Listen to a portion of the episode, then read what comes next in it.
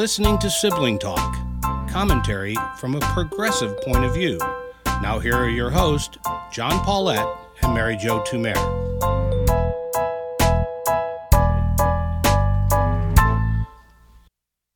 Hello, I'm John Paulette. And I'm Mary Jo Tumer. Mary, I think you spent a lot of time today uh, watching uh, Justice Ruth Bader Ginsburg being to, brought to the Capitol and uh, uh, the observance that went on there. What, what were you thinking? Well, it was pretty emotional actually because think about that. She's the first woman to lie in state. So that's a little different than Rosa Parks, who was honored in that way, but it wasn't lying in state because she wasn't yeah. a public servant. And did I understand right that she's the first Jewish person?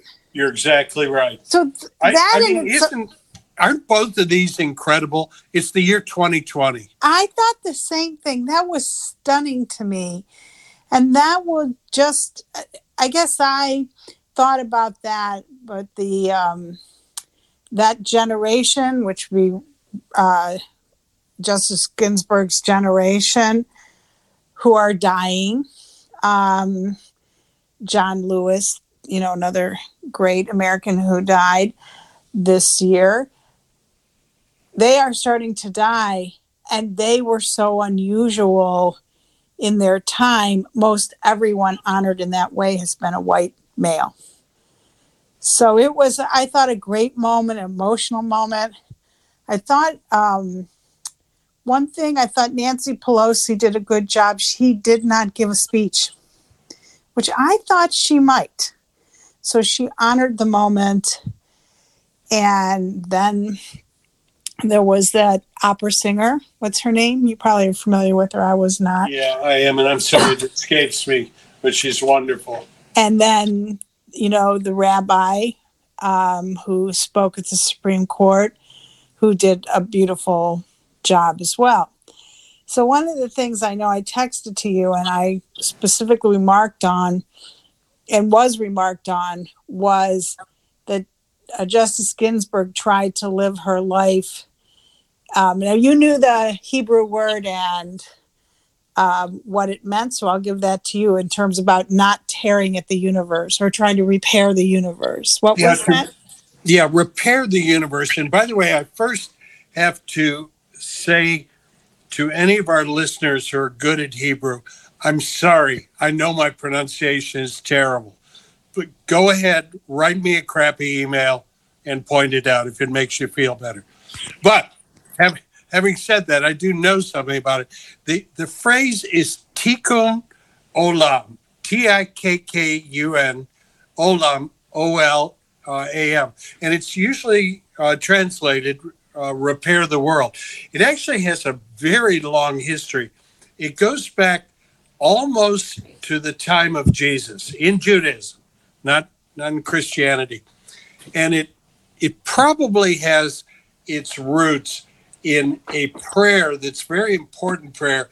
It's called the Aleinu prayer. And uh, roughly means we should or we ought to.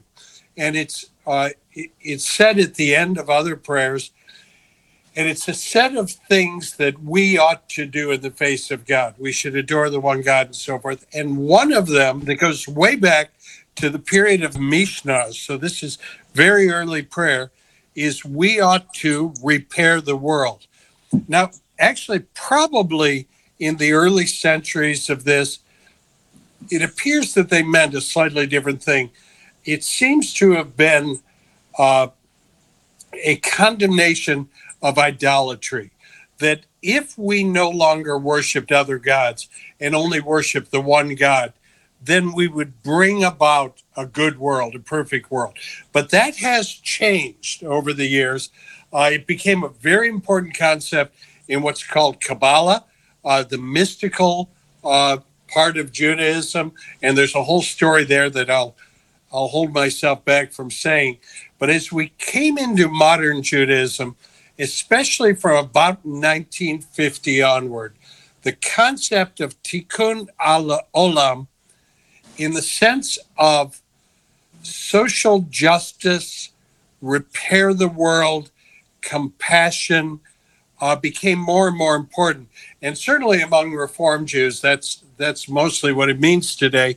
But in a theological sense as well, the performing of mitzvah, uh, the the doing of good things, is what we do to try and repair the world. Now that's kind of a long theological history, but it's a really compelling term that it says what we ought to do, aleinu, what we should do is to be, as Ruth Bader Ginsburg was, someone who tries to take a torn, broken world and repair it. And I love the use of the word repair. There's some other translations, but that feels so physical to me. Like we have to go to work and do this. And and when you look at her career, both as a lawyer and as a Supreme Court justice, that was really what she was about. Was let's pick up our, our hammer, let's pick up, in our dad's case, our duct tape, and uh, let's repair the world. I I just love that too. It's um, it's like it's a call to arms in a way that I think very many people who go into public service not to enrich themselves or not for their own egos, but because they believe in the greater good, it's something they can relate to. And I was watching today, um, hearing the commentators say that uh, neither Mitch McConnell nor uh, Kevin McCarthy were attending, although they were invited to come. And thinking also about Donald Trump and how much of their efforts are put in rather than repairing the world or the universe, tearing it apart. And I that I thought that juxtaposition was so poignant and so sad, really, because why wouldn't we take this moment when we're burying this great and important woman and say maybe we should as every as every democrat keeps saying appeal to our better angels to use um, lincoln's phrase and the fact that she will be buried at the same moment that donald trump is trying to tear us apart as a nation was sad. If, if, I mean, that's a simple word to use, but one of well, it's, it's, it's, sad, and it's what we're confronted with. Uh, Mitch McConnell and Kevin McCarthy cert- not only knew about, they were a part of putting this ceremony together today. In order to have someone lay in state, the four leaders have to agree to it. You can't just do it. You know, they've got to agree to it. So they knew about it. I heard somebody say, well, uh, McConnell was back in Kentucky campaigning. Oh my gosh, that's even worse. Seriously, you couldn't take off like hour or so later. Uh, give me a break. You had a chance in a really easy situation with a woman who is revered by a wide variety of people, a woman who was a close friend and was revered by a man on the Supreme Court who was her ideological opposite, Antonin Scalia. You had this chance, Mitch, Kevin, to reach across the aisles and repair one little tear, but you wouldn't do it. Do you think that's we a- have the I'm sorry. Go ahead, please. Well, I just say, do you think that's in part because even they could not cope with the hypocrisy of what they're about to do? McCarthy aside, he's in the House of Representatives, but Mitch McConnell knows very well what he has done and what he is ready to do. So it's kind of like, I mean, hate to go all you know New Testament on you, but it's a little bit like um, you know Judas knowing, having dinner with Jesus and then knowing what he's about to do. And, you know, maybe McConnell, that was just for him one step too far. Because Maybe maybe the, because can you imagine the optics of that? Yeah. Yeah, it's it's terrible. If we see Mitch McConnell dipping his hand in the water bowl, then we'll we'll know that is a really obscure New Testament reference uh, to to Judas. But I, I'll tell you, I know I live sometimes in a fantasy world. Here's something I'd suggest that would repair the world.